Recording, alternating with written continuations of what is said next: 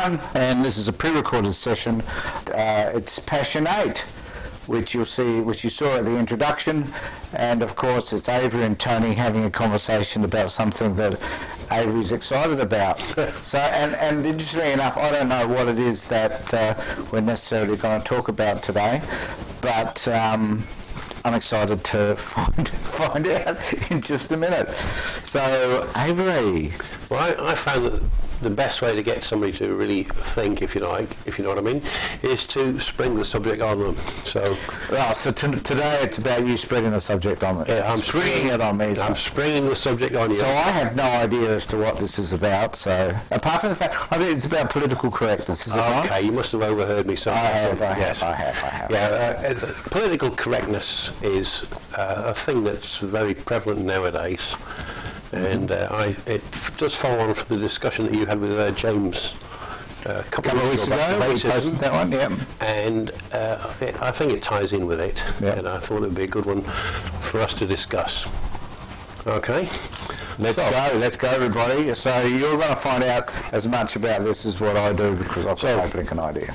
Uh, when I was thinking about the subject that we should do, I, d- I decided to take a look to see what I could find out um, if there'd been any. From what I, from my experience has been that, that the political correctness tends to be from the younger people. So I wondered what older people thought about it, and I looked to see if there's been any any research, and I found out the Australian Seniors Insurance Agency they'd contracted a company called uh, their polling company called Core Data to do a survey on this, and Core Data interviewed a thousand people aged over 50, and uh, 88% of those people thought that uh, modern Australia was too politically correct. 85% said that the, uh, uh, they found that the millennial social etiquette was confusing. 88% thought people in modern Australia were too politically correct. And 86% said that the drive to be politically correct was ruining society. And it's that All right, well- particular one I want to talk about. Well, what do you think was their understanding about being politically correct then? Well, the thing that I was wondering is what they think politically correct means. Well, I guess that's the question I'm so, asking. yeah, so as an older guy, you are, well, I'm older than you, yeah, by a few months. by only a few months. Won't hold that against you. How, how would you define political correctness? Well, um, I thought you were going to help to define it for me. So, Well- I guess I guess my view of political correctness and other people's understanding of political correctness is that it's um, it's saying and doing things that are either helpful or unhelpful. So, if we say something about somebody or something or a group of people, um, it is viewed as perhaps can be viewed, whatever that perspective, whatever that, whatever people are saying, can be viewed as being um, over the top, incorrect. So I guess what it's doing is it's it's outside. Um, so a lot of people, I think, see statements that politicians make, that other people make, that as being uh, extreme. So, um, so there was a time where we were able to say things about people and it seemed to be acceptable. Today, those same sort of things that we would say about certain groups of people are simply unacceptable. And I guess that's what people are uh, sort of pushing back against, that sense of, you know, saying the correct thing. So what is, so I guess people get confused about what is the correct thing. So I think f- from what I think you're saying is that when you're being politically correct, you're trying to use words that will, uh, where you're trying to avoid causing insult or injury, you know, emotional injury, if you like, to people who are already uh, marginalised, discriminated against. Uh, you know, uh, coloured people in the in the country, for example, gays. Uh, you're trying to avoid causing offence, insult, etc. to them. Yeah. Yeah, Spot on. All right, good, good. So that's uh, that is. So I guess there seems to be a lot of things that people would argue are now um, politically correct or politically incorrect, depending which type of view you have. Um, whereas in the past, you could say, mean, one of the things that came to mind is uh, when I was a kid, um, you know, we used to refer to Italians as Dagos Yeah, you know, and um, and you know, I wouldn't I wouldn't do that today. you know, because I know that there are people in the community who will be offended. I don't want to offend people.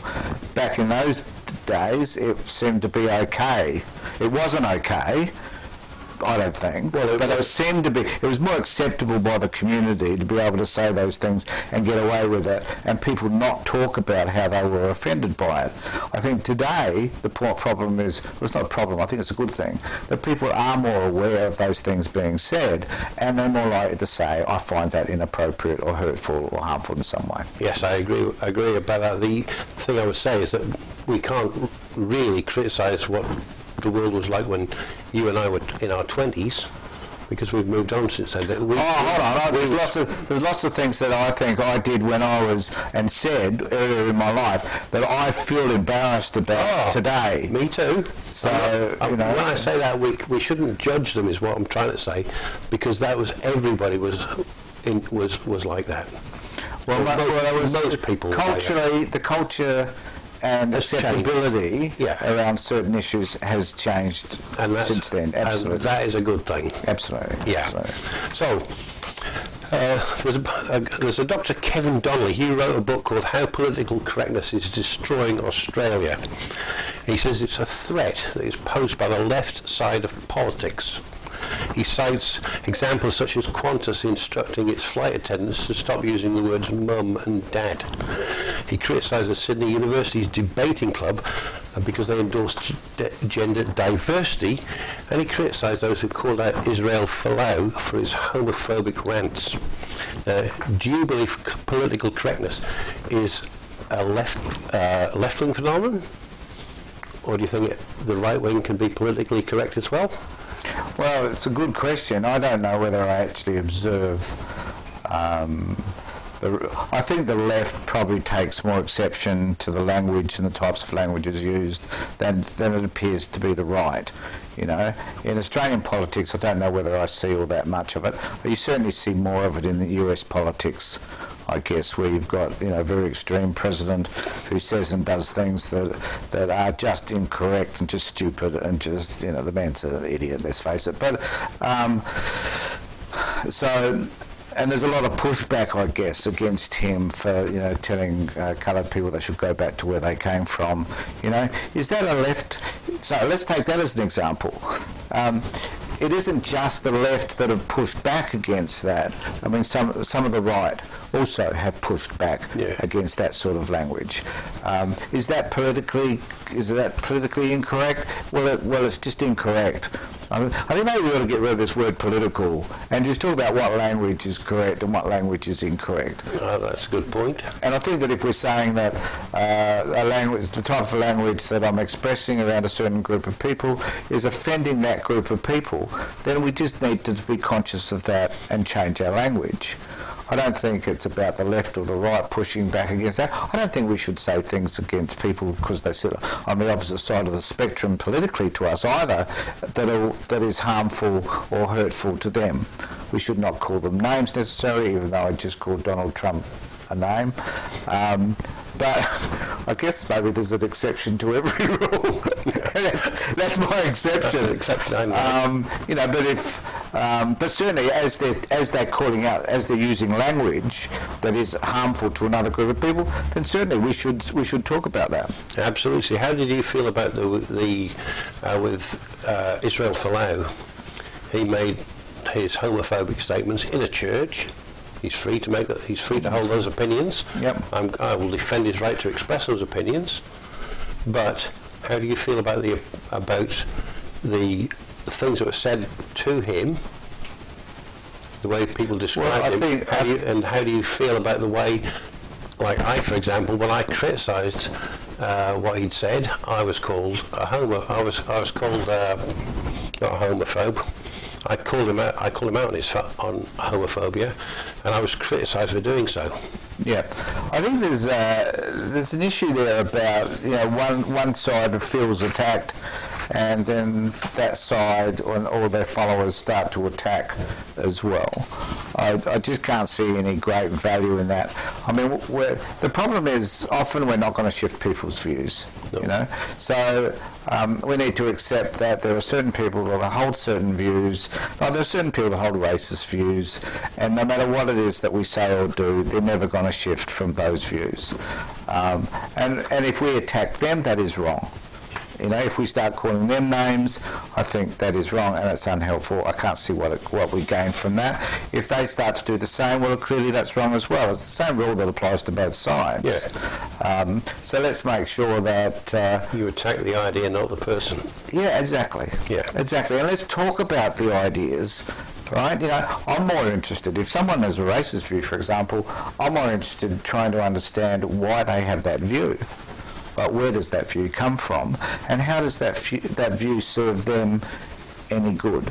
Yeah. You know, and they might have quite reasons that justify that view to them, and they might be quite happy with it. And as far as I'm concerned, that's fine. Just don't use those views to attack other people, diminish other people, and particularly um, with regard to Trump send them back home, certainly don't use that view to isolate and diminish a certain group of people just because they have a different coloured skin to yourself. Yeah, yeah. I've heard, um, I've heard it said that people will call you out on, uh, on political correctness because it's a way of shutting down the conversation, and it's- and people said it stifles free speech, and I don't agree. People are free to say what they want, but if they're going to say what you want to say, you've got to expect to be called out on it. Yeah, and I have, I have an issue with, um, you know, there's been some right-wing people that have been coming to Australia, um, Milo, for example. Oh, yeah, yeah. And uh, he was, and uh, I don't know whether he made it to Australia or they banned him in the, or we banned him in the I end. they banned him. yeah. But, but yeah, I, I object to that. Yeah. I object, you know, like if this man wants to come to Australia and talk about his stuff, you know, um, there's that guy who's a Holocaust denier. You know, he was also Yeah. banned from coming to Australia. His name escapes me. historian. Yeah, Yeah, yeah. I know the guy you mean. Um, okay, fine. Bring him to Australia. I mean, just because someone has a different view to the, to the government or to somebody else doesn't mean they shouldn't have the opportunity to express that view. If people want to go, I'm interested going along often to hear those views. And I know you do this, AV. You listen to what certain TV stations that are right wing because you know we need to hear what the other people are saying, so that we can then mount an argument or have a discussion that's informed Yes. about where they're coming from. So, you know, just by banning these people and them to come from Australia doesn't serve us any good because we don't hear what they have to say. Okay, so there's this thing about, uh, well, they might create, um, they might cause other people to think about their subject in a certain way and they might be able to align people. I reckon those people are kind of already there. You know, like if, if I go along to a political, to hear a politician or to hear, hear someone speak, I often go along because I'm, I know kind of what they're going to say. I, I agree kind of with what they say, and I often want to be better informed. So I'm already Yeah. on their side. So if people come in and they talk about extreme right-wing views, then I guess the people that go and listen to them are people that are already on their side. I don't think they're necessarily going to persuade a group of people to... Well, if you if you appear in front of a a Trump rally, for example, you're not going to persuade those people. No, no, no. And they don't have people there talking uh, left-wing politics or the New Green Deal or anything like that because they're not going to be swayed uh, at all. But there- so there's this middle group, though, I think, um, who are. Um, who sit on there's a group of people in Australia I think who sit who do sit on the fence. Um, they, they might have very strong views in certain areas but I think they're kind of persuadable you know? Particularly if they realise that whatever it is that you're persuading them about is going to you know assist their hip pocket make them feel better do something specifically for them then those people will move will shift. But there's a certain group of people that no matter what you say um, they're not going to shift. Yeah, the, the thing I was thinking about fr- the freedom of speech and the way that uh, yeah, people will say, well, you're just being a racist, with the idea of shutting them down, using racism as, as an example, just shutting them down, is that if you, if we were to stop, stop somebody like Pauline Hanson, for example, from expressing her views, then how can we combat them? Yeah. right? If she if she says something that I disagree with, then she's got the right to say it, and I'll defend her right to say it. But now that I know what she's saying, I can now argue against it. I can try and persuade Yeah, people you're talking about there sitting on the fence about why she's wrong and why I'm right, Yeah, that's right. if you know what I mean. Not that I'm always right. No, well, we know that you're not. Yeah. Um, that's to be defended, though. Yeah. Um, but I think that you know, if we, if, so the, the principle is that I have the right to say what I want to say, providing it isn't offensive or harmful to a specific group of people. So I'm not saying things that are harmful to them, um, but I can I can express my views in a vehement. I can be adamant about them. I can be passionate about them, but I don't have to be insulting about them either. And if we're gonna if we're gonna have a view, uh, if we if we have that view, then we need to, the other side, whoever they might be, they also need to have the right to be able to be just as passionate, just as adamant, uh, just as forthright as what I am about their particular views.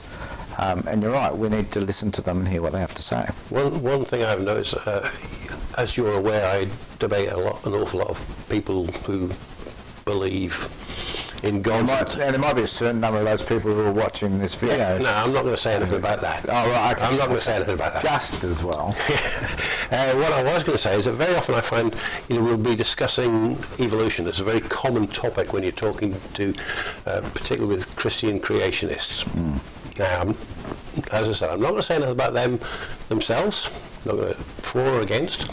What I do notice is that they tend to criticise the subject of evolution, and they they haven't really got any idea what they're talking about. But shouldn't they have the space to talk? So even if they, so your view is they haven't got any idea as to what they're talking about because you're better informed, you believe, than them. Uh, but the point I'm trying to make is that I think that if you're going to argue a particular position, you should spend some time finding out what the other person is, what they think it is. You know, so if, if you and I were going to talk about political correctness, what was the very first thing I asked you? Was How do you it's a long- It's a long time ago, Avery. I forgot. Yeah, I know you're old like me. And the dementia setting in. Yeah. The very first question I asked you was so that I know that we're taught what that any question I ask you is based upon what you think it is.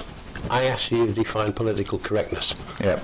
Because there's no point in in uh, you talking about political correct, correctness the way you think about it, and me talking about it from the way I think about it. Now we can talk on the same uh, the same level. Yeah, Same, yeah. On, on the same. We're talking about the same subject. So the conversation, and I agree, I believe this about most conversations, that they should be about asking a series of questions that helps to inform us about where the other person is coming from. and then you can argue. And then, well, it's, it's, well, I think often, see, the thing is, I think that often by asking questions reveals to the person who's answering the question what they really think. Yeah. Because sometimes I think people have a view or a version of things that um, that they're holding on to, um, thro- not through any real significant way, um, but it's something they've heard, it's something they've grown up with, but they've never really given it any great deal of thought. So when we ask them questions that are more in depth about that, they may come to realise that perhaps what they do think isn't actually what they believe. Yeah. One of the things sometimes that, will change. the thing that I find very useful in, in the sort of debates I do have is to use a Socratic method, try and lead them to, by getting them to, you ask the question and then you get the answer, ask another question that leads into it. And uh, um, if we, if you do that, you can take, so you can get somebody who is uh, diametrically opposed to what you think and bring them across to your side Yep. and you can do all that lot. Uh, you've got to do it as we're, we're talking about political correctness. You, you've got to do that in a way where you're not insulting them, you're not insulting their intelligence. Yep. You're Yep. acting as a guide, and I think that, that a lot of the things about the political correctness that uh, we've been talking about should be aimed at doing that sort of thing, persuading people by by trying to lead them to where you want them to go. Yep, yep, absolutely. And I think that we need to be able to identify behaviour too. Um, so into actual correctness, political correctness, we're often talking about what pe- what things people say. Um, but yeah, it's, it's it's the behaviour that's really in question, and and it's also about how that behaviour impacts other people. Um, and that's the true evaluation as to whether something is correct or not is to the degree to which it offends somebody else. And I get really offended. I read an article just recently, actually, everywhere. Um, they were denying. So people have been saying that a certain action had made them feel a certain way, and then someone writes and says, "No, they shouldn't be feeling that certain way," you know. And that gets me upset because no one has the right to tell another person how they should be feeling. You know, if I'm feeling distressed about something, that is my feeling. I own that. I'm feeling distressed. Don't tell me I'm not feeling distressed. Yeah. It's just a bizarre thing to do. And I think that those people that object to critical political correctness, or at least language that is unhelpful or damaging, are not understanding how that language affects other people. You know, and part of that problem is, I guess, maybe they haven't had conversations with those people. Maybe they've never been in that position themselves. Absolutely, absolutely. So, so thanks very much for that, though. I've got one more question. Oh, one more question before we One go. more Okay. question before we go. Um, and it follows on from what you've just just now said about uh, people saying about uh, you shouldn't be feeling that way. Uh, when somebody, uh, you hear somebody saying something, I don't know, um, against Islam, right?